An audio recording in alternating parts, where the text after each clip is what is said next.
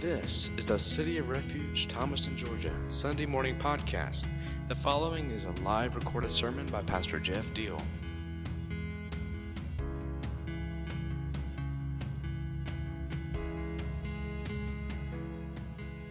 was all ready to talk to you about um, the language of the way because the way does have it, its own language today, but I got kind of uh, redirected yesterday.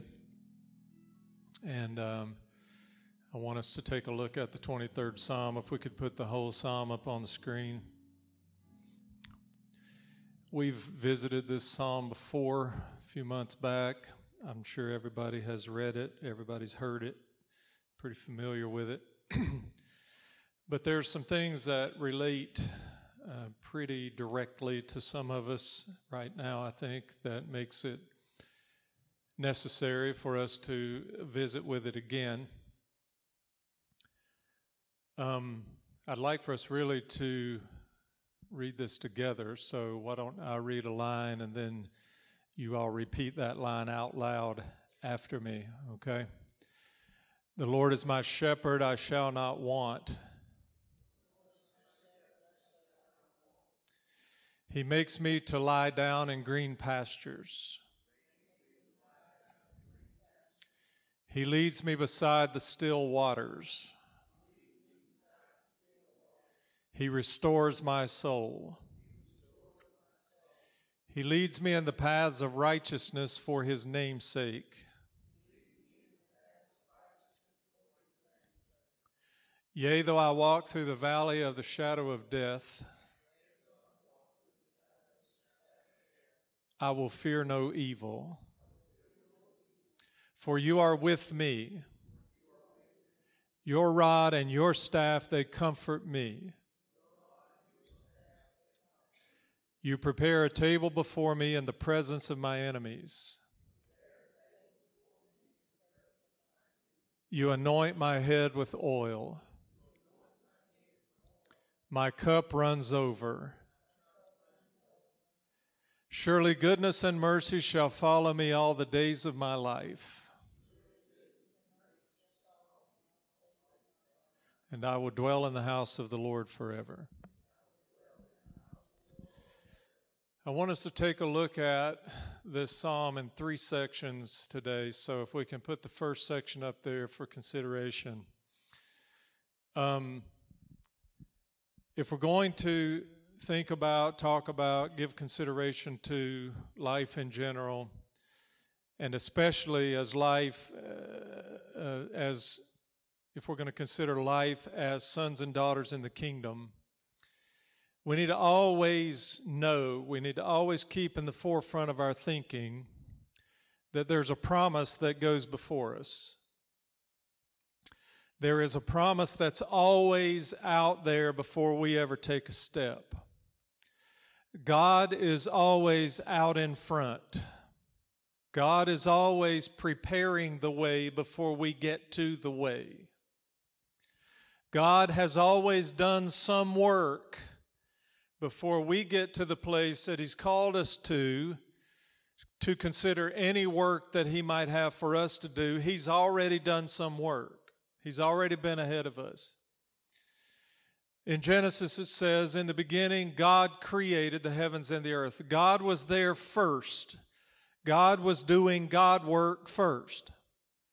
God was preparing the way before He ever assembled a human being to live on the earth that he was creating, he was already doing God work, work that actually no man would ever be able to do. That's why we call it God work. And God looked at things and saw that things were dark and chaotic, and so he spoke. And thank you, Robert, for reminding us today of the power of the Word the word goes out from the mouth of the Father and accomplishes what's in the heart of the Father. If you wonder where Jesus, the second person in the Trinity, was during creation, if you wonder whether he was there, the answer is absolutely. Because he's always been there. The Word, as he said in John 1, In the beginning, the Word was there. The Word was with God. The Word was God. The same was in the beginning with God. And everything that was made was made by Him. The Word that went out from the mouth of the Father, out of the heart of the Father, to do the work of the Father. When Jesus showed up on the earth and said, I'm here to accomplish the will of the Father, that didn't start right then. That had been going on all the way back to the beginning. That Jesus was involved in everything. Doing God work. He said, Let there be light. And Jesus went into a dark situation and it lit up because that's what Jesus does. Let that be a, an encouragement to somebody here who feels like you're in a dark situation. Invite Jesus, again, like Doyle's prayer for his son, his instruction to his son, just say, Help me, Jesus. One of the most powerful, if not the most powerful prayer, is only three words long. Just say, Help me, Jesus. Because when he steps into a situation that's encompassed by darkness, light arrives. And the light's there for two reasons. I don't know if you've ever considered, because I know we, we all would embrace the truth that light comes to shine on what is good. See, it was dark and chaotic and scary. And God said, Let there be light, and the word goes forth, and light shines on the darkness and the scariness, and all of a sudden, the work of God becomes evident and apparent as it is put together from the hand and the mouth and the heart of God, and it's beautiful and it's good and it's perfect. And the light reveals all of that. If God had done a work in the dark and had never shone the light on it, we wouldn't even know it was good because we couldn't see it. But there's part B to that, and that is that the light also goes forth to illuminate what is bad so that we can see it and understand that it's bad, understand that it's our enemy, understand that it's destructive, understand that we must take it seriously and that we must approach it by the Spirit and using the Word of God as our weapon. So the light illuminates the good and the bad. God doing God work on our behalf before He ever places us in the middle of the situation. So we go back over to Psalm 23, and before there's any discussion about any dark valleys, before there's any conversation about any enemies, about any giants, about any of fearsome opponents, there is this the promise, the truth, God doing God work. The Lord is my shepherd. Before there is any idea that there's something that I lack or that I need or that is going to be necessary for my spiritual survival, he says, I shall not want. The promise, the hope, the light, shines. And what does He do for us?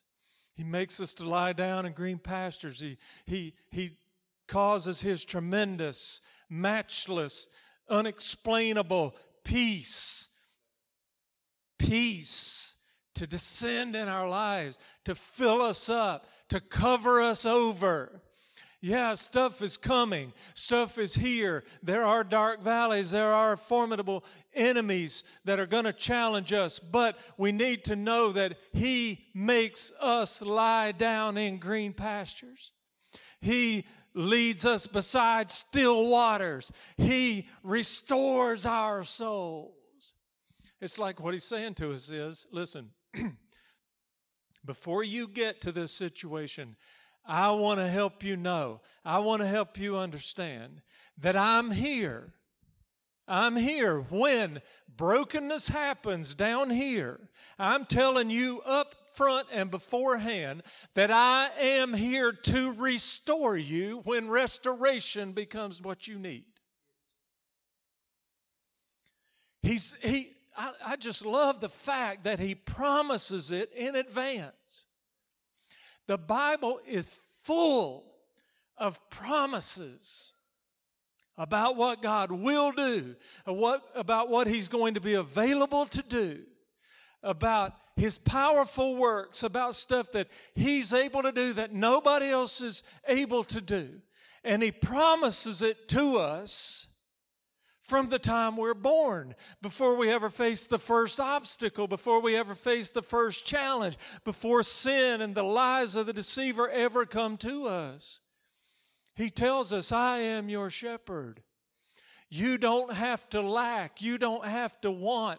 I'm here that even when times are tough, I'm going to lead you into green pastures where you're going to find peace and rest. I'm going to take you by still waters where you're going to find the restoration for your soul that you so desperately need.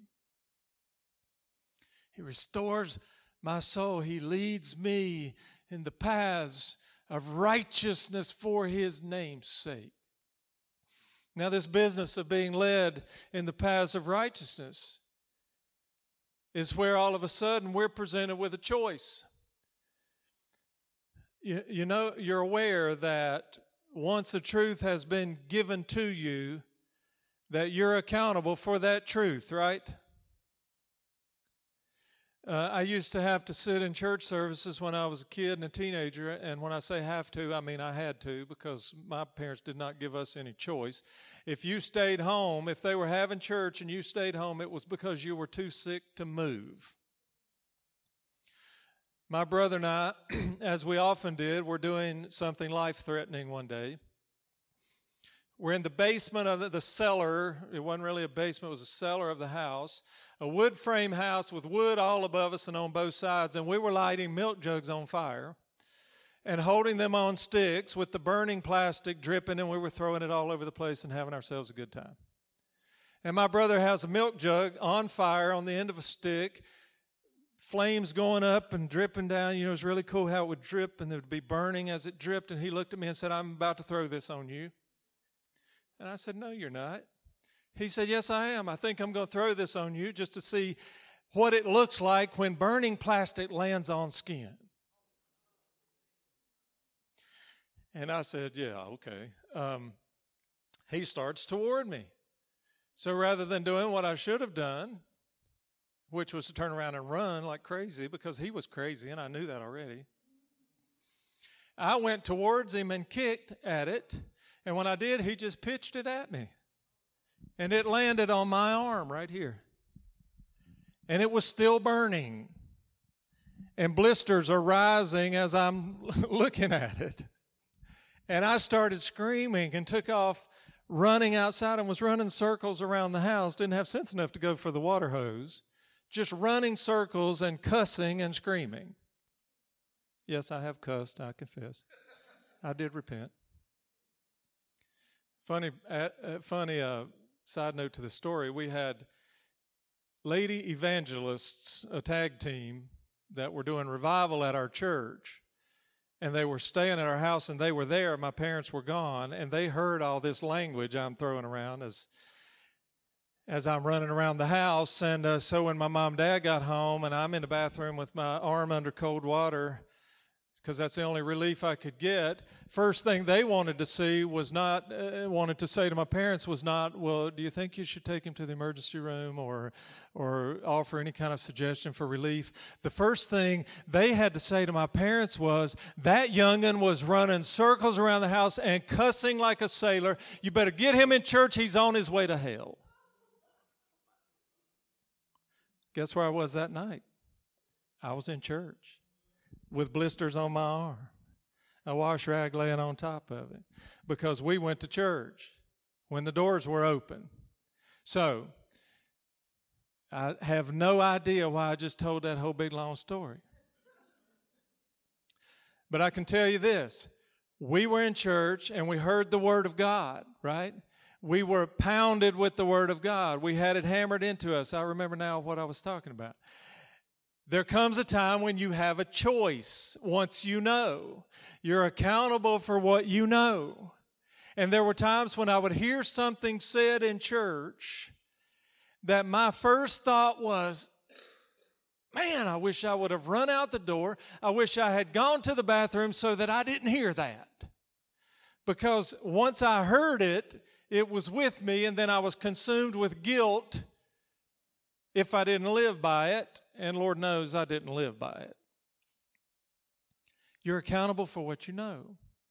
So, when we're given the word, when we are led, we are offered the opportunity to be led down a path of righteousness. At that point, we have a choice as to whether we want to drop his hand and go our own way or whether we want to continue to hold his hand and walk that path with him. So, we have the promises, we have the assurances, but we all know what comes next, right? Let's put it up on the screen. Even though I walk through the valley of the shadow of death, I will fear no evil. For you are with me, your rod and your staff, they comfort me. You prepare a table before me in the presence of my enemies. You anoint my head with oil. My cup runs over. So, we have the promises of God, we have the hope, we have the assurance He's not going to leave us, He's not going to forsake us. He's going to lead us by still waters. He's going to make a restful place for us to inhabit. He's going to restore us when restoration's what we need. Because what's coming in life is the valley of the shadow of death. And if you notice here, the psalmist turns from using third person to using a direct, he is speaking directly to God. I will fear no evil, for you are with me. It's when we uh, enter into that valley that we really need to be able to talk to him personally, to have real, intimate, personal communication. And we have to go into it understanding that sometimes the valley is inescapable. Let me tell you what the valley is actually. You see, it can, it can relate to literal physical death.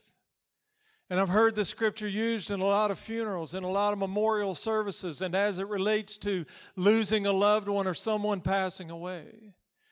And it absolutely can mean that. The valley of the shadow of death, literally. But the, sh- the valley of the shadow of death, on, in a broader sense, is the world that we live in. It's the spirit of the world.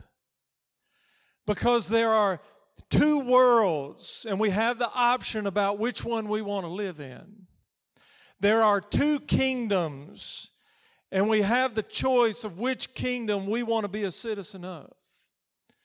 There is the kingdom of God where God rules, where God's truth, God's mandate is the governing system of that kingdom. And then there's the kingdom of the world that is ruled by the king, the ruler of the world. He is the prince of darkness. He is Satan. He is the ruler of this dark age, however you want to describe it, you can find a lot of different names in the scripture.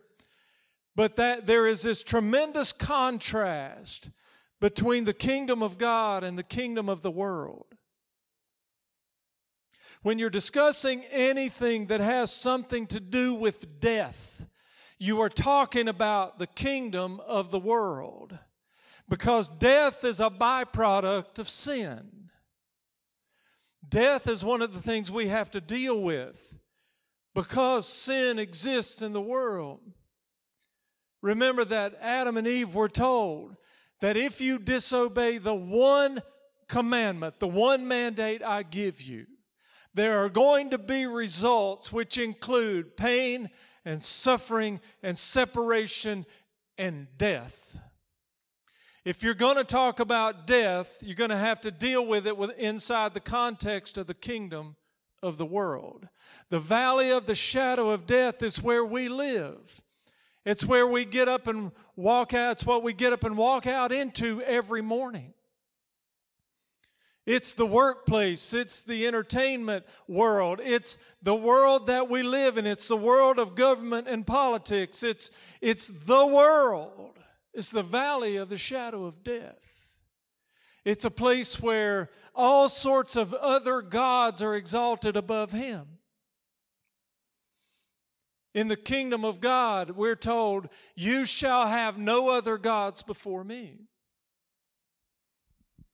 And if you want to look for one element, one principle that will separate out the kingdom of God from the kingdom of the world, it's that in the kingdom of God there is only one God and there are no gods exalted above him. But in the kingdom of the world, in the valley of the shadow of death, there's all sorts of other gods that are exalted above him.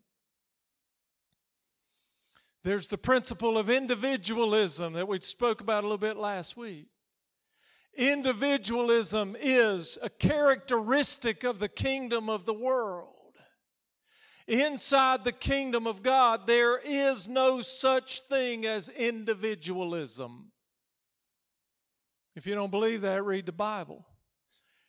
Individualism is what the serpent tricked Eve and Adam with. Be your own person. Believe your own voice. Trust your own ideas. You're powerful, you're smart, you're beautiful, you're intelligent. You have tremendous ideas that, in some cases, might even be better than God's idea.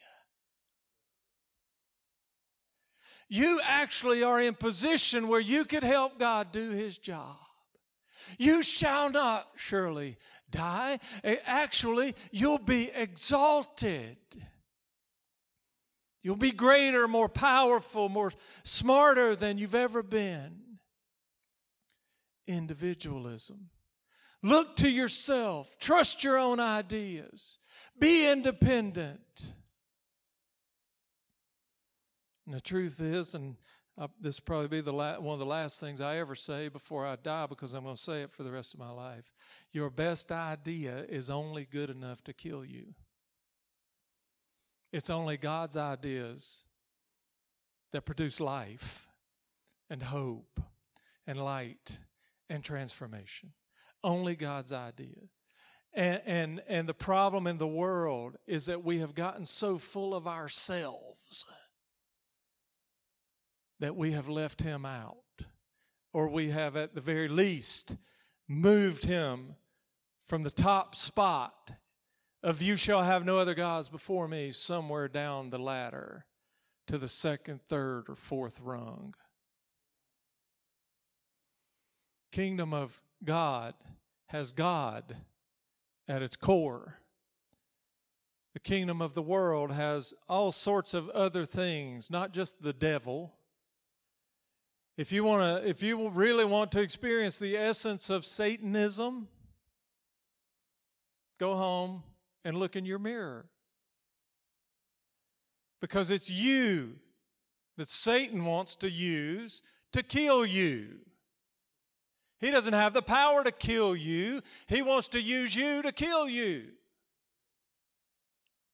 Because if he can convince you that you're all that, he's got you exactly where he wants you.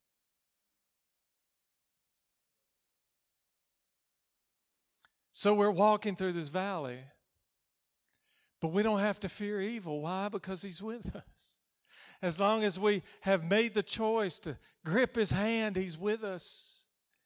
And if we've done that, then His rod, His government, His security, His protection, His counsel, they comfort us.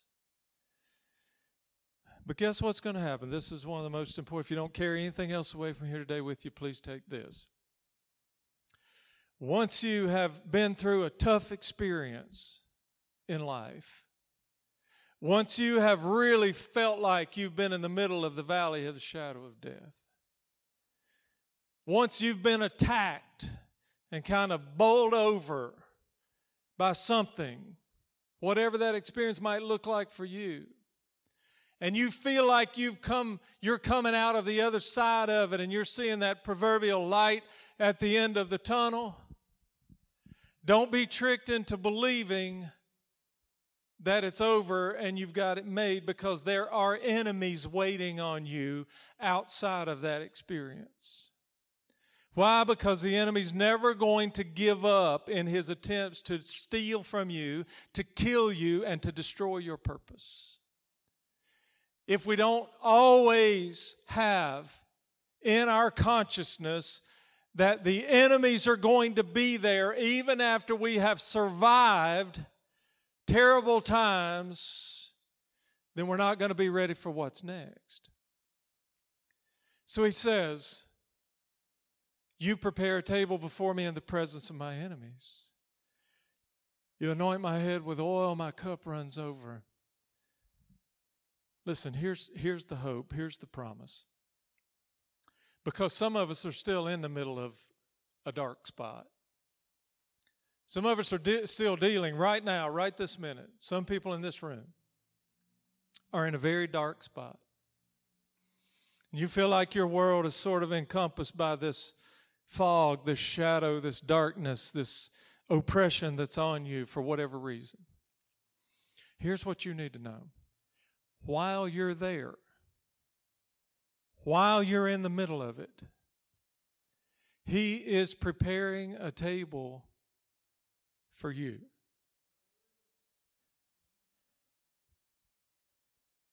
If, if we try to deal with the situation without any hope for what's coming, without a vision that this is not permanent, this is temporary,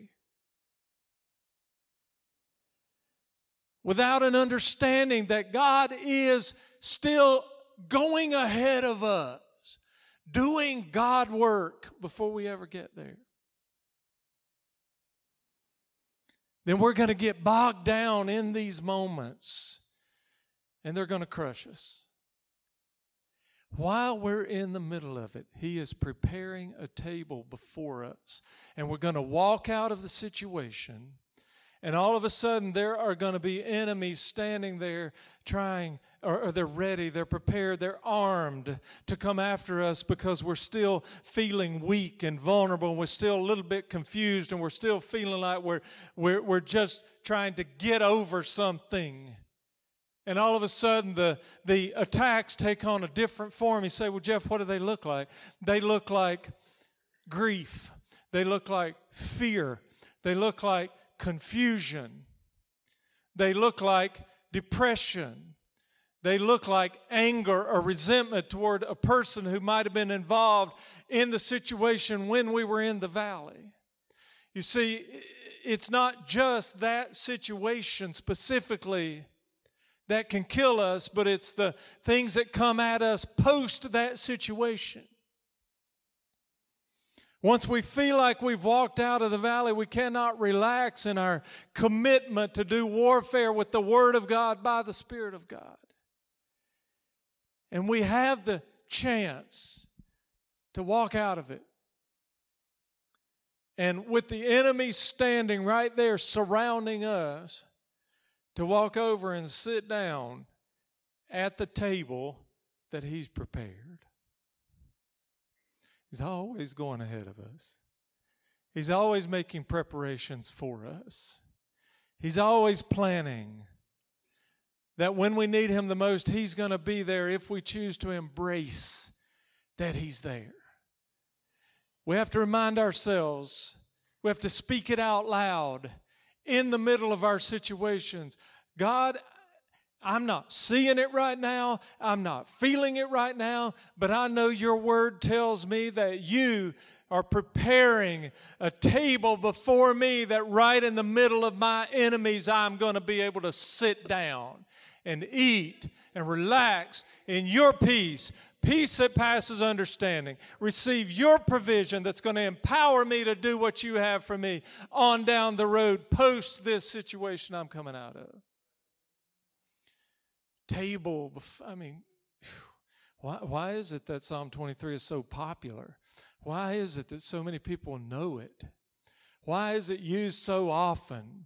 when people are in desperate situations, in dark situations, because it contains such beautiful, powerful promises of hope and restoration and fulfillment before, during, and after.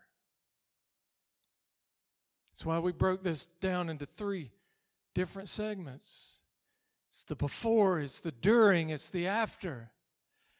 Listen, everybody in this room has something the Father wants you to do, some way He wants you to be involved in the kingdom of God, some work that he is establishing for you to jump into head first. It's like, it's like Robert said when he first started talking. That God's doing a work in the world and he just and, and it's our responsibility to go look for it and get in the middle of it. He has a work for you. He has something for you to do, some productive way for you to give away your time, talent, and treasure to his kingdom. Well, guess what he's doing while you're walking through the valley of the shadow of death, while you're living in this world, while you're dealing with all the junk the world brings to us, while you're dealing with difficult circumstances, while you're managing loss and heartache and pain and illness and grief and depression and addiction. Guess what he's doing? He's preparing a table before you in the presence of your enemies, and he is anointing your head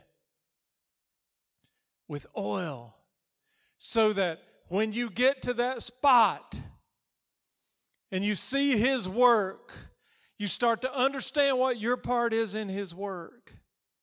He's already been filling up your cup and anointing your head so that you can do His work with His power as your motivator, as your strength, that you can jump into it without fear, without hesitation, that you can lay down your reliance on all this stuff that the world promises you are going to help you get it right, and ultimately none of it's going to help you get it right. Money's not going to help you get it right. Fame is not going to help you get it right. Material goods is not, are not going to help you get it right. Relationships with the right people are not what exclusively are going to help you get it right. It's only Him by His power, through His Spirit, anointing your head and filling up your cup that's going to cause you to get it right. So, the work that I'm doing now, the work that many of you are doing now, yeah, we get we get some preparation every day as we dig into His Word, as we commune and fellowship with Him, as we hear from Him, as we respond in obedience. But it didn't start this morning for me. He was setting the table, filling up my cup, and anointing my head a long time ago when I was when I was saying I will never walk that path. I will never be a pastor. I will never work in ministry. I will never follow the footsteps of my father and my brother. I've got my own plans. I'm going to do my own thing. Even while I was declaring all those lies, he was setting the table, anointing my head and filling up my cup, and I did not have a clue.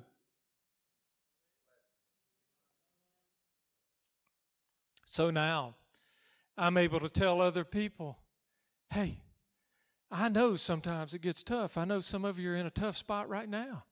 I know the challenges are there. I know the enemies are screaming at you. You know what? The same guy who wrote this little poem one day was standing out in the middle of a field looking at a giant who said, I am your enemy and I'm the enemy of your God and I'm going to break up your body into little bitty pieces today and I'm going to feed it to the birds. That's a pretty tough spot to be in. That's a pretty dark valley when the dude is probably nine feet tall and has armor and has weapons that weigh more than you do. David could have cowered. David could have run. David could have called uh, uh, for somebody to come help me. Somebody do so. I need some human support here. I need some, I need to put, hey, let me reconsider. Let me get that armor from you, King Saul. Now, this is bigger than I thought. The, vo- the, the, the screams of the enemy are always going to be more formidable and scary than we thought. But you know what that has to do with it? Nothing. Everything is about what God has said, not what the enemy's screaming. The reason he's screaming is because he's trying to drown out the whisper of God, who's saying, I'm your shepherd. You don't have to lack. I'm going to help you to find your peace and your rest in green pastures. I'm going to help you to find your sustenance and your refreshment in still waters. I'm the one who's going to restore your soul. When you're walking through the valley of the kingdom of this world, I'm going to be right there with you. I'm going to guard you and protect you with my government and my protective pastoral hand. I'm going to, all the while, all this junk is going on, you know what I'm doing? I'm making a meal for you. I, am preparing a table before you. Even when your enemies are out there screaming, I'm, I'm doing something beautiful on your behalf. That if you'll just lock onto my hand and keep walking with me through this valley of the kingdom of this world, there are going to be periods of time where I'm going to walk you out. And yes, your enemies are still going to be there. They're still going to be yelling at you and intimidating you and trying to get you to decide on a plan other than mine. But if you'll just keep the grip strong and firm and tight on on me. I'm going to walk you out of those situations and right in front of your enemies. I'm going to sit down with you and we're going to have lunch together. I'm going to nourish your soul. I'm going to encourage your spirit. I'm going to renew your strength. I'm going to anoint your head. I'm going to fill up your cup. And guess what comes next? Let's pop up the third part of the, the psalm. Here comes the beauty of what happens as we move on, as we live on, as we make a lifelong commitment commitment to Him and His ways and His promises. David stood out in the field.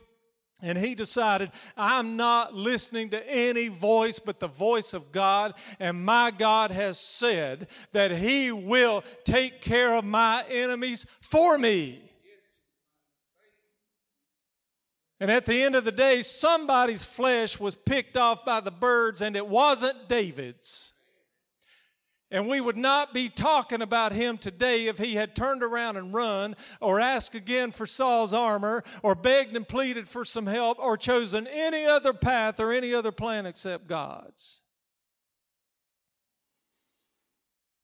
Here's what comes surely goodness and mercy. I see no indication here that all life's problems will disappear. I see no indication here that it's going to be smooth sailing the rest of the way. But here's what I do see that regardless of what the days look like, when I'm walking in the valley of the shadow of death, when I come out of the valley for a period of time and face enemies that I didn't really know were going to be standing there when I came out, I thought everything was going to get better, everything was going to chill out and, and calm down. I didn't know these enemies were going to be there, but even when I'm facing those enemies, even when a new challenge arises, even when they're screaming and threatening or just whispering and trying to trick and deceive me and throw me off track, goodness and mercy are going to be with me all the days of my life. I'm going to dwell in the house of the Lord forever. That's for those who choose to retain the grip, who choose to continue to walk with Him. Can you be crushed and killed along the way? Yes, but not if you hold on to His hand. Can you be, can your purpose really be stolen from you and destroyed? Absolutely. I know some people that sadly that happened to them but not if you continue to hold his hand. Not if you continue to depend only on his voice, his words, his promises, his truth. So the promises have always gone before us. He's always there in the middle of it. You are with me in the valley of the shadow of death. Hey, I know we're living in a world that's pretty messed up. A lot of war, a lot of hate, a lot of conflict, a lot of, uh, and you don't have to go outside of our own borders to find any of that. You know, people screaming and hating each other, and, and a lot of evil that takes on a lot of forms going on in this world. I know it's it's it's rough. We need to leave here today reminded, reassured that there is a kingdom that we can live in even while we're in this world. And that kingdom gives to us light and life and hope and the opportunity for transformation. And it gives us the opportunity to walk with someone whose power is great enough to get us through it and to get us through it victoriously so that we know we're going to dwell in the house of the Lord forever. Anytime you're talking about life, you're talking about the kingdom of God. Anytime you're talking about death, you're talking about the kingdom of the world. Don't get tricked by the language. Next week, we'll probably come back and talk about the language of the way, the language of the kingdom, what I intended to share with you today. Don't get tricked by language because one of the things the enemy is masterful at is the production of language that sounds right, but it's not. There's all sorts of words and terms and phrases out there that have been purposefully created to make something sound okay, to make it sound like it's not dangerous or harmful. But at its core, it's deadly wicked. We're not going to get tricked by that. We're going to continue to listen for His voice because His voice is pure and holy and right. Let's pray. Father, thank you for Psalm 23 because it so many times has just offered to us just what we need in the moment. I believe you wanted to share it with us again today because some of us really, really are in a spot where we need it. We need to know that the promise goes ahead of us, the God work is happening before we ever get to the spot. We need to know that you walk with us through the valley of the shadow of death. We need to know that when the enemies rise up and attack us and try to hit us in our weak spots, that you have already prepared a table before us, that you are already anointing our heads with oil, and that our cups are being filled up by your Spirit. Thank you that goodness and mercy are walking with us, and that we can dwell in your house forever. I pray you bless your people as they go out from here back into the world Bless with your peace. Bless with your power to do and be everything you've called and created them to do and be. Bless with your provision that you would meet their needs as they walk in obedience and faithfulness to you. And bless them with your protection from every lie, every trick, every scheme and distraction of the enemy that would try to steal and kill and destroy. In Jesus' name we pray. Amen.